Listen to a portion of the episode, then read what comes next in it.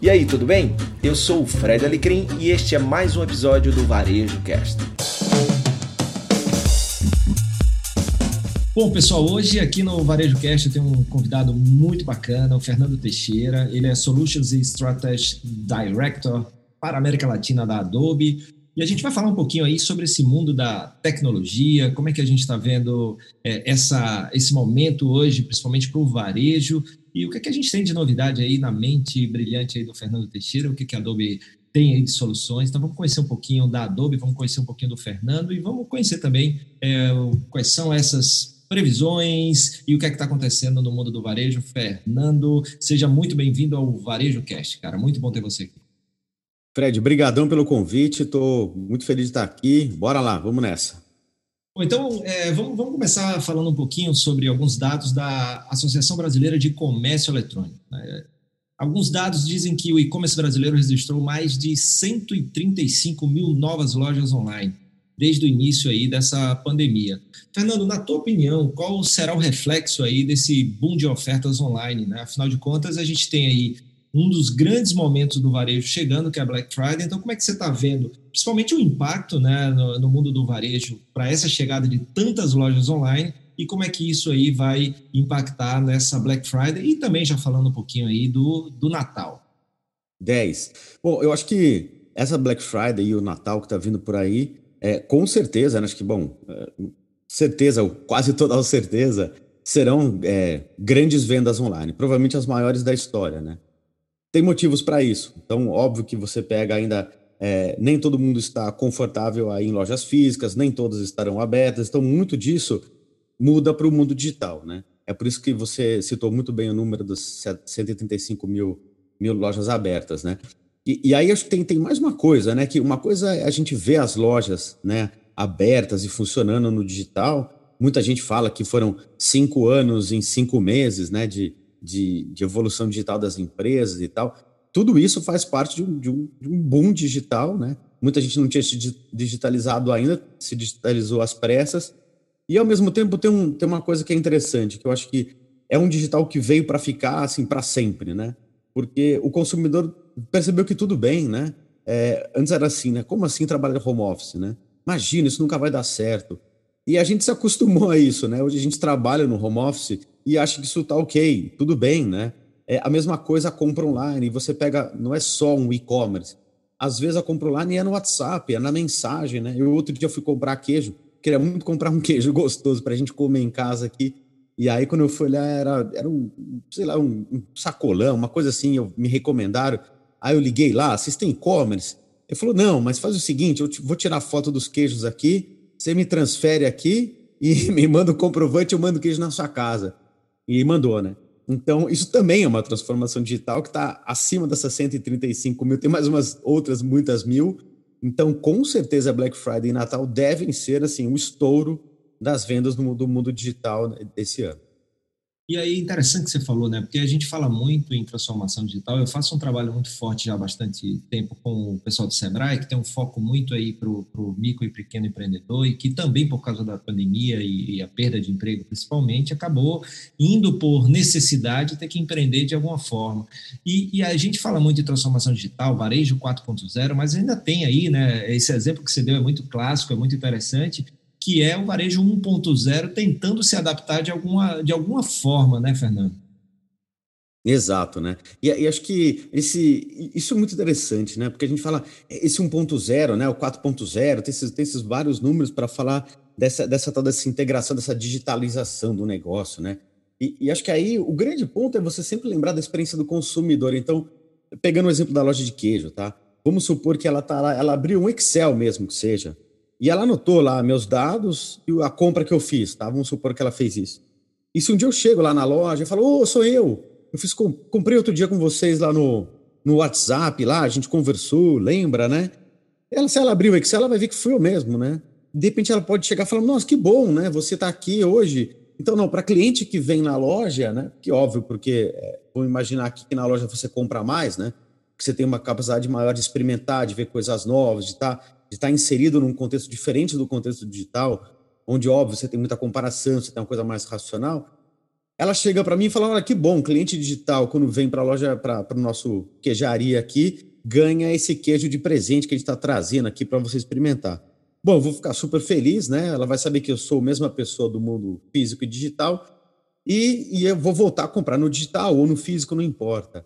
Mas o interessante é que ela, mesmo sem ter muita tecnologia, teve a cabeça de entender que a pessoa, eu sou o mesmo, né? Eu comprando no WhatsApp ou na loja, eu sou o mesmo, mas eu posso me comportar de forma diferente, ela pode me oferecer coisas diferentes, dependendo de onde eu estou, pela experiência dela. Isso antigamente era feito num papelzinho, pode ser feito no Excel. Hoje existem tecnologias incríveis, óbvio, na nuvem, né? A gente fala de tecnologias de Martech que usam, que juntam o físico com o digital, mas o grande negócio é o conceito, né? E a minha experiência pode ser incrível se a empresa conseguir juntar os dois mundos, digital e físico, mas isso parte de pensamento, de inteligência, de curiosidade, mais do que, né? É, eu tenho que ser uma empresa muito grande e investir milhões, mas de eu ter essa, né, essa vontade de juntar os mundos e entender que aquela pessoa é a mesma pessoa, mas em ambientes diferentes, eu posso fazer ofertas e pode se comportar de uma maneira interessante ou diferente.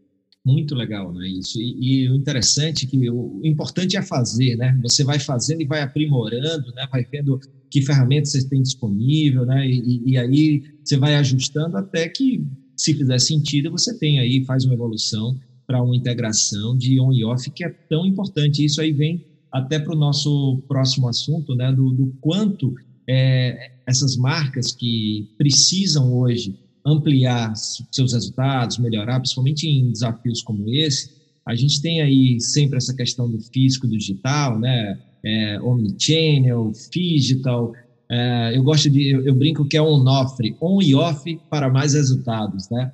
É, isso aí é, é, é, muito interessante. E aí eu queria saber um pouquinho, Fernando, da tua. Qual a tua opinião e como é que você enxerga essa integração? Quem, na tua opinião, você está tá vendo que está fazendo bem? E a importância, porque é, eu me lembro, assim, todo ano eu vou para aquela feira de varejo nos Estados Unidos, lá NRF, e em 2000 e, de 2012 para cá, se falava muito em e-commerce e teve um momento que se falava que o nativo digital ia matar a loja física, né? E depois viu que não, e agora a gente viu dados é, sendo mostrados que o digital é fundamental para o físico e o físico para o digital. Recentemente, eu estava discutindo com um amigo meu, a, a Wine está abrindo uma nova loja física em São Paulo. E uma das, das coisas que eles fizeram para tomar a decisão de onde abrir é buscar o dado, né, que é, é uma das coisas muito interessantes quando você está no digital, você tem um acesso ao dado é, muito mais trabalhado, se você assim é, quiser, se você investir nisso. E aí eles viram, por exemplo, que Moema é onde eles têm mais clientes da Wild Wine Club Digital em São Paulo. E aí eles definiram abrir a loja ali. Então, como é que você está vendo essa utilização de dados, essa é, integração entre o on e off? É, qual é a tua percepção disso e, e como é que é, o varejista pode fazer para se aproveitar melhor desses dois mundos? Putz, que legal. Acho que só para não deixar passar o gancho que você comentou até de começar pequeno, né? De, de tentar, de experimentar coisas, né? A gente estava falando antes aqui sobre startups do Cubo, né? Eu tenho um amigo meu que ele era, ele era CEO de uma startup no Cubo e um dia ele me falou como é que funcionava essa história de compra de software lá. Ele falou: a gente tem cartão, um cartão corporativo, né? Que algumas pessoas têm e eles vão lá e eles compram software. Ah, eu preciso de um software, ele vai lá e compra.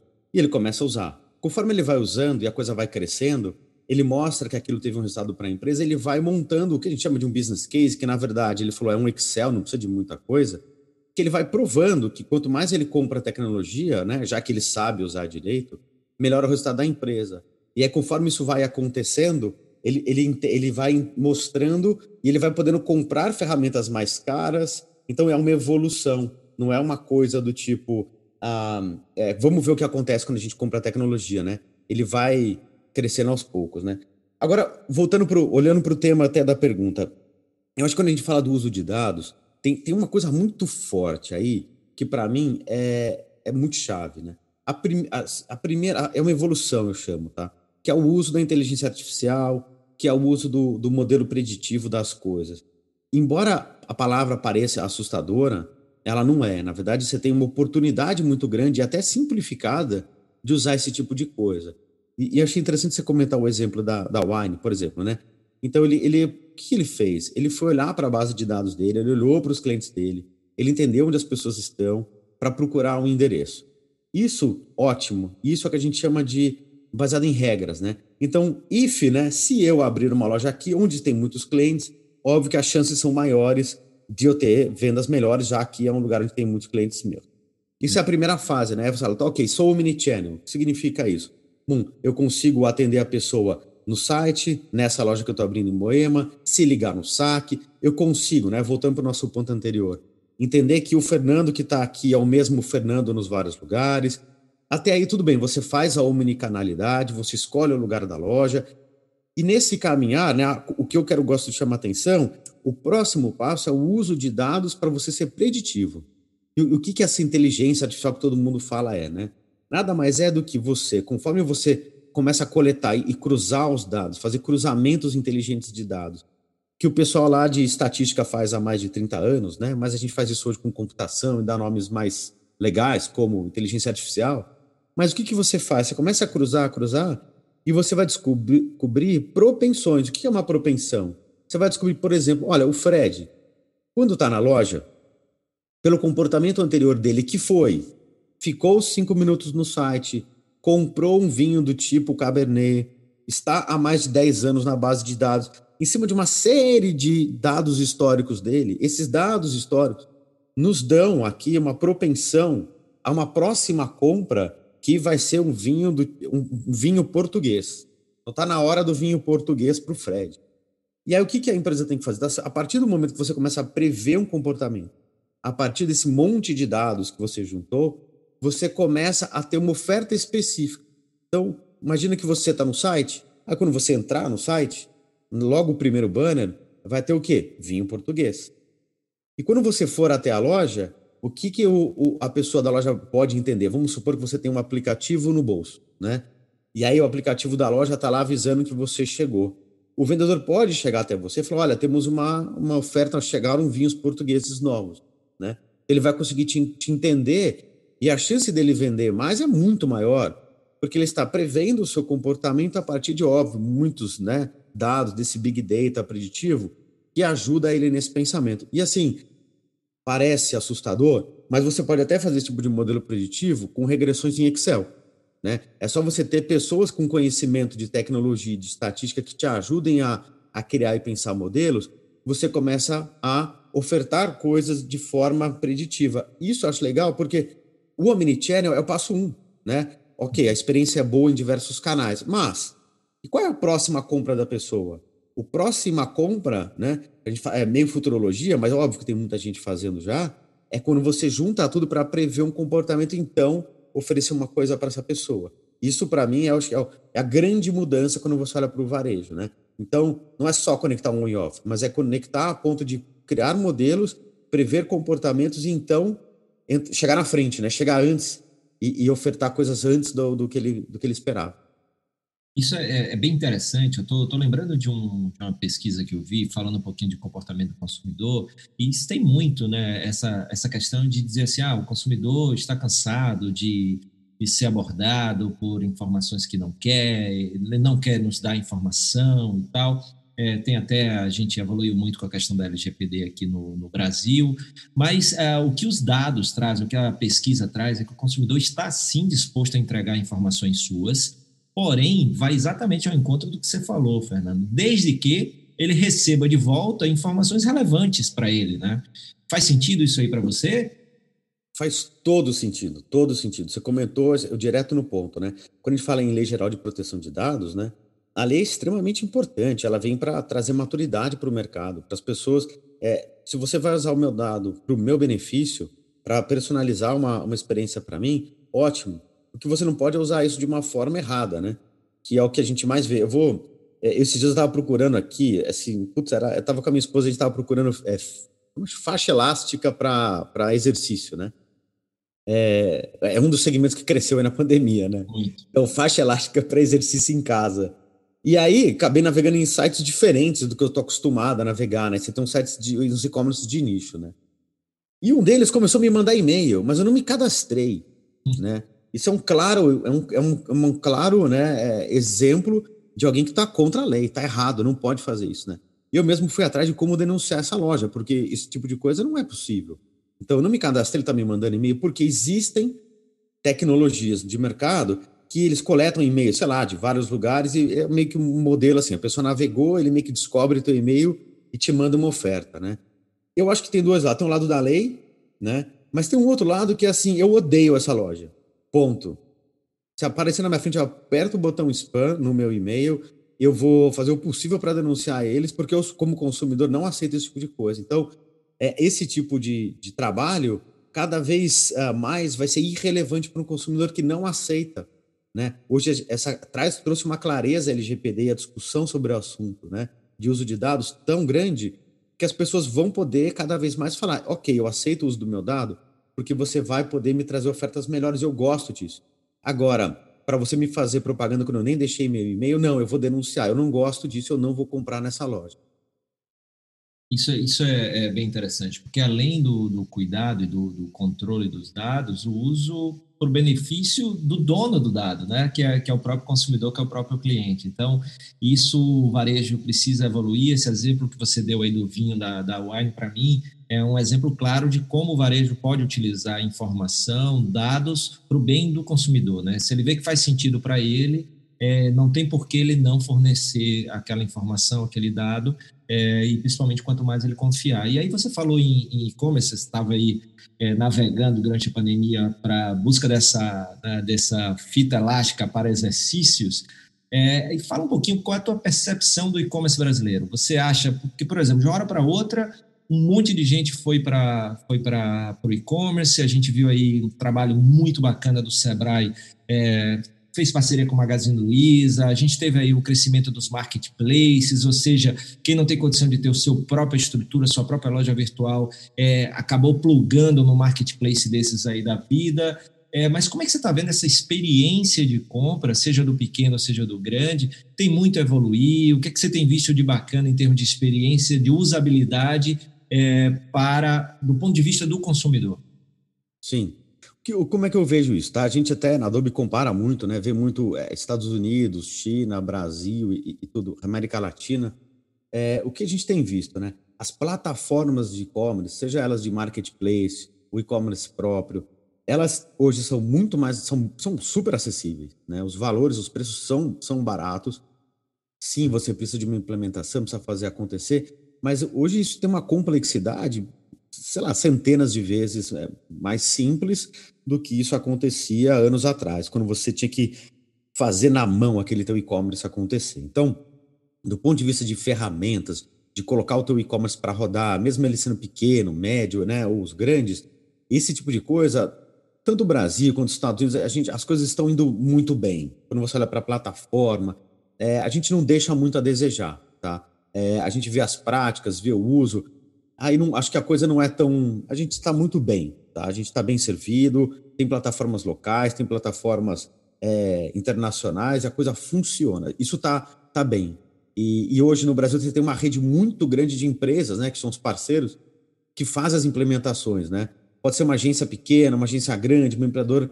E isso tem. Existe um mercado grande, existe concorrência, uma coisa super saudável quando você olha para as plataformas, você quer pôr o seu e-commerce na rua onde a gente vê, né, eu vejo muito isso, que é aí é uma grande diferença ainda entre Brasil e os outros países, né, é que aqui a gente tem, tem uma coisa ruim ainda, né, uma, uma, infelicidade do nosso mercado, que é uma, é, eu acho que a gente tem um pouco de, de cabeça de, de martelo, né, sabe aquela cabeça de martelo que tudo que vê na frente é prego, né, então ele vai sempre lá e bate, é, que é essa, história de vou comprar mídia.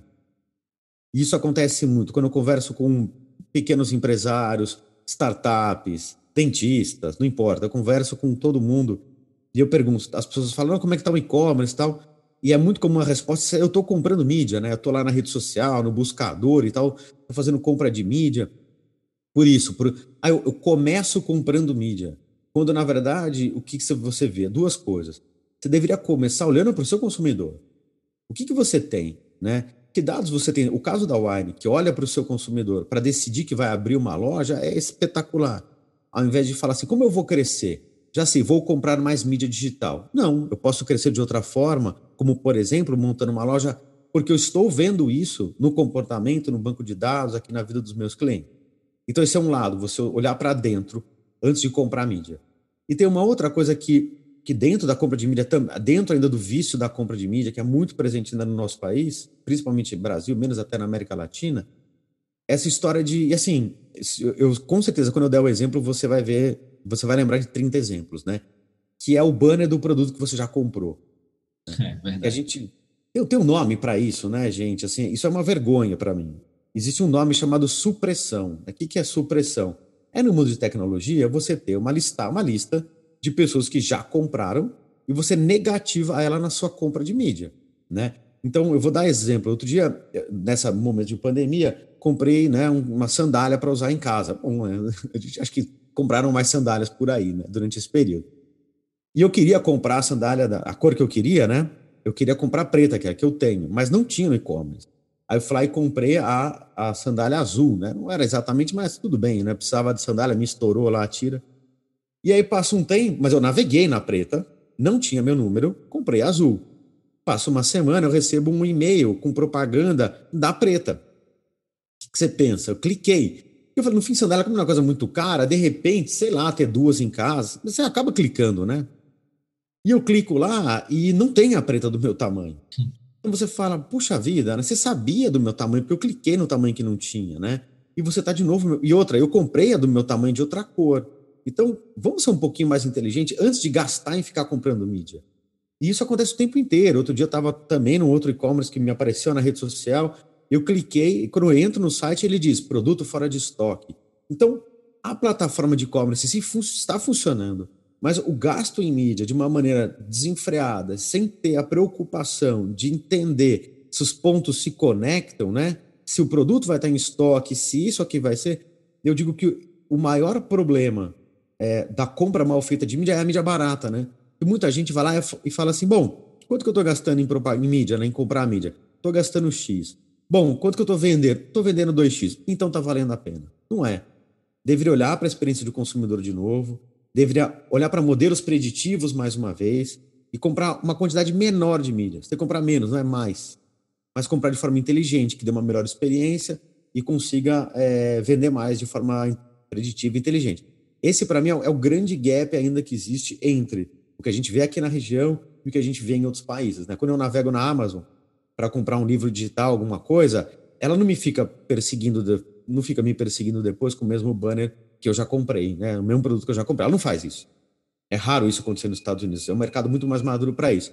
Mas aqui o pessoal gosta de gastar dinheiro de forma que não deveria comprando mídia em rede social, em banner, em portais e tudo mais. E isso, né, Fernando, eu acho que é, é muito, muito interessante mesmo que você traz, que é a questão da inteligência do uso disso daí. Na hora que eu vejo a mídia como fim e saio disparando comunicação, propaganda, e não como meio para que a, o produto certo seja comunicado para o cliente certo, no momento de vida certo dele, isso faz toda a diferença. Então, se você pega uma parte dessa verba e investe um pouco em inteligência de dados, inteligência de mercado para direcionar melhor o uso dessa mídia, por mais que você esteja investindo menos, você pode até ter muito mais retorno, né? Correto. Sim, não é, você pode ser, você vai ter mais retorno. Quem faz isso e faz bem feito, a gente vê casos todos os dias. Ganha mais, faz mais, porque você gasta menos, faz de forma inteligente e passa a ser um crescimento mais sustentável, né? Porque esse do que você falou muito bem, de você ter a mídia como um fim, você acaba criando uma maquininha, né? Viciada, né? É uma maquininha viciada. Eu preciso crescer, gasto mais. Preciso crescer, gasto mais, né? Você fica nessa. Aí quando de repente você precisa crescer e gasta menos, é, é contra-intuitivo, né? Tem muito, acho que tem muita gente que tem medo, né? Quando é que você. Quando, nem todo gerente de marketing está disposto a, a, a, a, entrar num caminho que diz vamos gastar menos e vender mais. Né? Não, alguma coisa está errada. Mas não, conforme você trabalha os dados e faz esse tipo de coisa acontecer, isso fatalmente vai acontecer com você. Não pode ser que não aconteça no primeiro dia, né? Igual a gente falou. É um aprendizado, é um crescimento. Mas quando você chega numa boa maturidade de uso de dados, você vai estar muito à frente dos seus concorrentes. Interessante isso. Fernando, vamos falar um pouquinho agora de é, do mercado B2B, né? Como é que você vê é, o mercado B2B, por exemplo, toda vez que a gente fala dessas grandes, desses grandes momentos aí para o varejo, a gente está tá falando é, principalmente quando a gente direciona ao B2C. A gente viu esse ano, no final do ano passado, um crescimento muito grande, por exemplo, da, das marcas que vão direto ao consumidor, né? Então, trabalhando é, totalmente sua comunicação, sua entrega, sua logística direto, mas como é que fica o B2B e, em momentos como esse, assim, de, de é, sazonais, promocionais? Você acha que tem espaço? Dá para aproveitar momentos como Black Friday e Natal também é, para o B2B? Com certeza, sem, sem qualquer dúvida. A gente vê hoje, tem pesquisas falando que existe uma expectativa, por exemplo, nos Estados Unidos, que esse B2B pode ser o dobro do B2C né, nos próximos anos. É, ou seja, é muita coisa. Né? É, a gente vê, vou dar um, vou dar, lembrei de dois exemplos interessantes. Tá? Na própria Adobe, né, a gente vende software para grandes empresas. Os softwares de marketing, né, Martech que a gente tem, a gente vende para grandes empresas. E o que, que a gente consegue fazer? Né? A gente faz isso e não é, não é segredo, óbvio que o algoritmo é um segredo, né? Mas o, o funcionamento não é, o funcionamento é assim, conforme, vamos supor, uma empresa X, uma grande montadora, né? Essa montadora, conforme as pessoas vão se cadastrando no nosso site, entram nos nossos eventos, participam dos webinars, é, mandam mensagens, conversam com os vendedores, todo esse tipo de dado, né, todo esse touch point que vai acontecer nesses dados se juntando, trazem o que a gente chama de novo. Agora eu estou fazendo a mesma comparação que eu fiz lá atrás, do omnicanalidade eu trago para cá. Então eu consigo juntar todos esses dados e eu crio uma, um índice de propensão de novo, né? Eu chego para o vendedor, porque é uma, é uma venda que acontece via um vendedor, né? Então na Adobe você tem vendedores super qualificados, muitos, tem experts que vão conversar com essa montadora. Tem um super vendedor aqui e uma super montadora do outro lado. Mas esse vendedor, ele pode ter um braço biônico aqui, né? O que é esse braço biônico? A partir do momento que você junta todos os dados, você acende uma luz para ele e fala assim: olha, aqui, segundo os dados, a chance de você converter essa venda é baixíssima. Por quê? A resposta é que você não tem um item. Você tem uma série, né? Uma conexão de ter vários dados que deu um modelo de propensão dizendo: olha, melhor você tirar o pé do acelerador. E para que, que serve isso? Isso nunca vai substituir o vendedor. Mas você vai dar para ele uma outra visão. Ao mesmo tempo que ele tem isso, ele também tem para um outro cliente que acende uma luz verde. Então, ele, ele na, quando confiava, vamos dizer, no gut dele, assim, né, na sua intuição, ele olhava para isso e falava: hum, Putz, acho que aqui não vai rolar. Mas o sistema está dizendo: olha, aqui tem um verde. Ou seja, examine de novo a sua, sua, né, toda sua intuição, pense um pouquinho mais, vamos ver, porque a gente está vendo que pode ter alguma coisa, baseado num histórico de quê? De 300 mil vendas que foram feitas nessa empresa. Então, o dado e as pessoas no B2B, eu vejo muito o uso do dado para ajudar. Eu tenho, tenho um caso legal que eu falei outro dia numa seguradora, né? Seguradora tradicional. Então, a seguradora tradicional, o que, que ela tem? Ela tem uma série de corretores, né? Corretores de seguro. E quando o corretor coloca os dados do cliente final na ficha proposta, na primeira ficha, ele tem lá CEP, CPF, tem um monte de dados que ele coloca, quantos filhos, a idade, profissão, sei lá. Até então, isso servia para quê? Cadastro, né? Quando você começa a usar né, esse Big Data, usar inteligente em cima disso, você chega para essa pessoa e fala: olha, mesma coisa, né? Aqui está a luz vermelha, aqui está a luz verde. Então, por que isso? Porque quando ele confia só na intuição dele, ele acaba deixando de lado uma que ele não acredita, mas que o sistema diz que sim, e ele coloca as forças em outro por um viés. Às vezes a gente tem viés, né? Às vezes a pessoa é mais parecida com você, é, com, o papo é legal, você acaba indo mais para essa. Só que, na verdade, sei lá, às vezes aquele CEP naquela rua, algo disso para o sistema, você ficar um pouco mais alerta. Então, acho que o B2B, quando você fala de B2B, vai ser muito maior, por isso, porque ele vai ter muito, ele vai funcionar muito como um braço biônico das pessoas de vendas, dos, dos mecanismos de B2B, das relações entre montadora, concessionária e cliente, né? entre fornecedor e grandes empresas. Esse mundo, com o uso de dados, é, vai, vai, assim, eu concordo com essa expectativa de que vai, vai, ser o dobro do B2C nos próximos anos nos Estados Unidos. Essa onda vai chegar aqui também porque é, é a próxima transformação. A transformação no, no B2B, usando dados, usando esse tipo de tecnologia, vai ser com certeza muito grande. E é uma coisa que a gente vem, né? É um termo que tá, a gente, claro que não é novo, mas a gente está tá ouvindo falar muito, exatamente esse braço, e aí a gente começa a falar muito B2B2C, né? E aí é, o, o B2B está como um meio ali para que a gente chegue naquele consumidor final de uma forma mais, mais bacana para todo mundo, né? Com, com certeza, perfeito, é isso mesmo. É no B2B2C que você vai fazer muita diferença. Né? E aí, que é legal, porque às vezes o vendedor sozinho, ele, ele não teria isso, né? Ele não teria condição de fazer isso por ele mesmo. Então a empresa lá em cima no B2B2C consegue fazer esse, esse tipo, né? Cascatear esse tipo de iniciativa e pensar nas pessoas. No fim, a gente fala tanto a palavra empoderamento, né? Isso também é uma forma de empoderar, né? Você dá para essas pessoas é, é, novos mecanismos e, como eu disse, braços biônicos e com os dados, mas lá na mão dele, na frente, no celular dele, né? Piscando, dizendo: sai fora, vai para outro bairro, né? Aqui não é o melhor lugar para prospectar, não nesse momento. Então, isso, isso é vai ser uma grande transformação. Muito massa. Fernando, me diz uma coisa, é, voltando a falar é, sobre essas datas importantes que a gente tem, que o varejo tem agora para o final do ano, o que, que você teria aí né, de, de sugestão, de orientação, de reflexão para que o varejista possa tirar o melhor, né, ter os melhores resultados é, dessas datas aí agora de Black Friday e Natal? Tá, legal. Bom, acho que a primeira coisa ele tem que estar muito certo de que ele tem uma operação que aguenta né? Que aguenta esse crescimento. E aí, óbvio que isso tem formas de você fazer isso em tecnologia, né? A gente chama de stress test, tem várias coisas, né? Se não fez ainda, né, deveria ter feito, né? Que é formas de você testar a sua infra para ver se ela está preparada para é, uma alta demanda, você conseguir segurar essa onda que está vindo aí. Essa é a primeira coisa. E aí vai também um, uma coisa muito casada com essa, que é você estar tá muito bem conectado aos seus parceiros de negócio, né? Porque mesmo você fazendo stress test, mesmo fazendo tudo isso, você vai precisar de um telefone vermelho em cima da hora, né? Então, se alguma coisa não funcionar direito, você tem que ter a capacidade de sair ligando e do lado de lá no seu fornecedor você ter isso é, pronto para ser resolvido. Então, cultivar boas relações, além de olhar para a sua estrutura, acho que são, são críticos para o básico que eu digo, né? E acho que tem mais um, acho que um terceiro item que eu gostaria de colocar, que eu acho que é um pouco sobre métricas, né? que acho que é, é bom ter essa atenção às métricas. É, assim, porque para a gente que olha para o mercado como um todo, faz sentido, né? A gente olhar e falar, essa Black Friday foi a que mais vendeu na história. Até porque todos os anos você vai vender mais no digital, né? Meio que, meio que vai acontecer, né? Mas eu vejo muito, ainda tem muita gente no marketing, principalmente, que se perde nisso, né?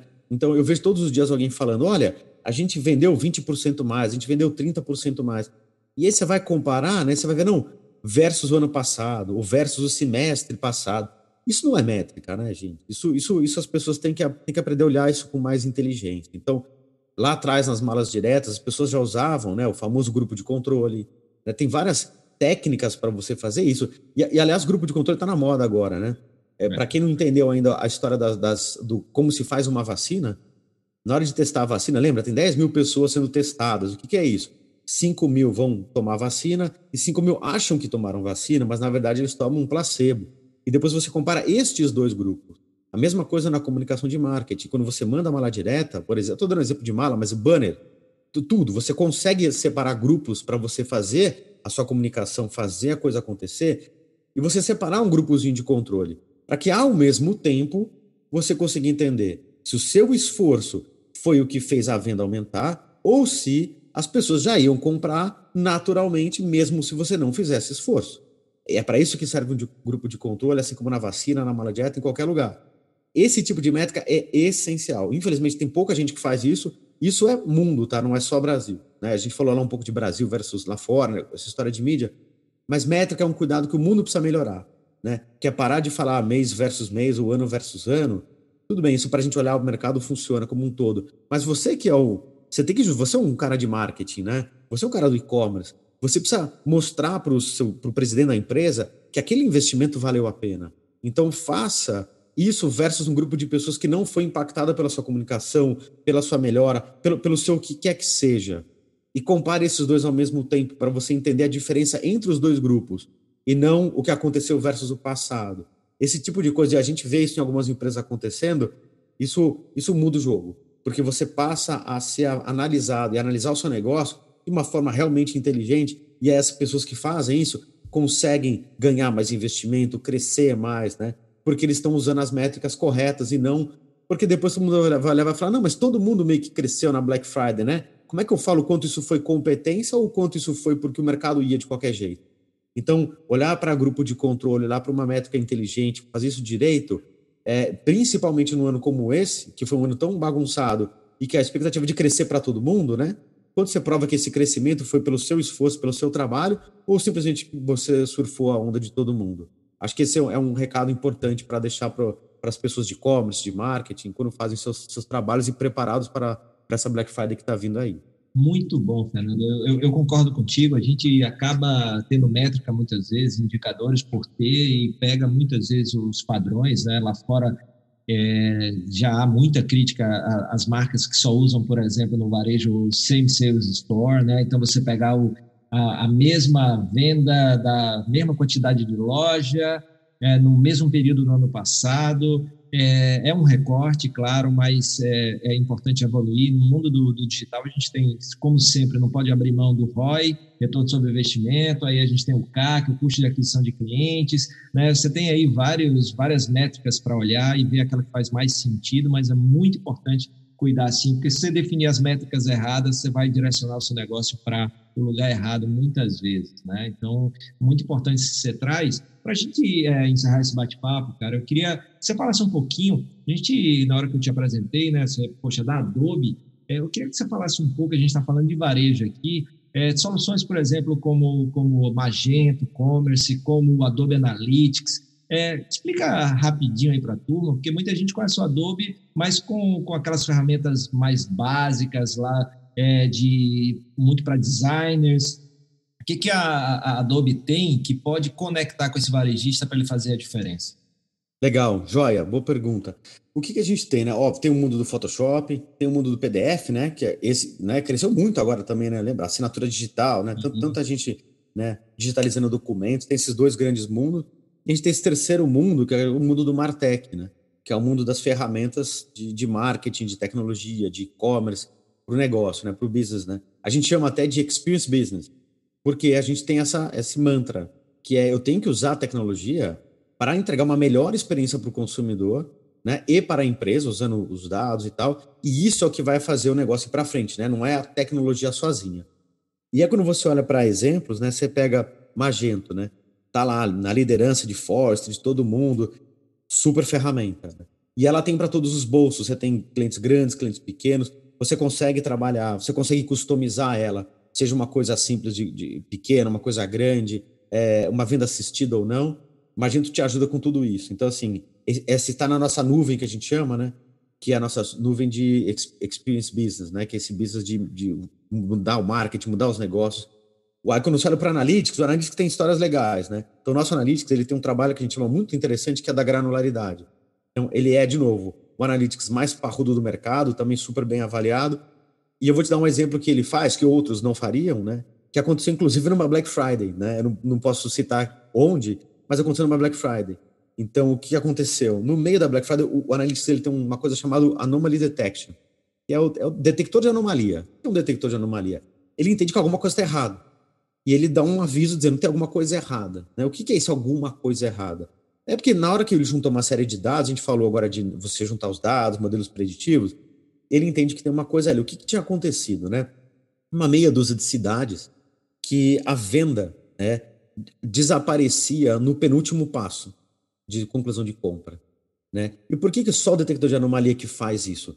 Porque, por exemplo, muito, é muito comum no e-commerce você detector, ter um detector de bug. Né? assim, deu um bug, deu um erro, né? Deu aquela página 404. Existem ferramentas que falam de bug, né? Falam que deu um erro. Nesse caso, não tinha um erro. As páginas estão funcionando. Mas por que, que em meia dúzia de cidades, de repente, no último passo, a compra não acontecia, né? E aí ele dá um aviso, ele dá um alerta, fala, olha, tem coisa. E quando eles foram investigar, o que, que eles descobriram? Que nessas cidades tinha um erro no cálculo do CEP. Então imagina, se ia comprar um, um produto de 100 reais, e o CEP vinha, desculpa, é, graças ao problema de CEP, você viu um frete de 300. Então você imagina, você está quase concluindo a compra, você está comprando um produto de cento e pouco, você acha que o frete vai ser, sei lá, 20 ou de graça, né? Quem sabe? Chega lá, tá 300 reais, 400. Era um absurdo. E as pessoas né, cancelavam a compra e iam embora, né? Esse tipo de coisa é o analytics que você vai te dar, né? Então a gente falou aqui de e-commerce, deu um exemplo de analytics. Você tem a DMP, né, que a gente chama de Audience Manager. A DMP, ela faz por exemplo, né, eu, eu dei o exemplo de supressão de audiência. Então é nela que você vai conseguir olhar esses comportamentos e não deixar que a compra de mídia aconteça para pessoas que já compraram. Você vai comprar também de maneira preditiva. Por exemplo, tem um modelo chamado lookalike. Então, pessoas iguais a. não estou falando da pessoa, né? Mas comportamentos digitais parecidos com aqueles que geraram compra de determinado produto, né? Então ele encontra comportamentos digitais parecidos. Você começa a ser, de novo, muito mais assertivo, comprar menos mídia mas comprar melhor, né?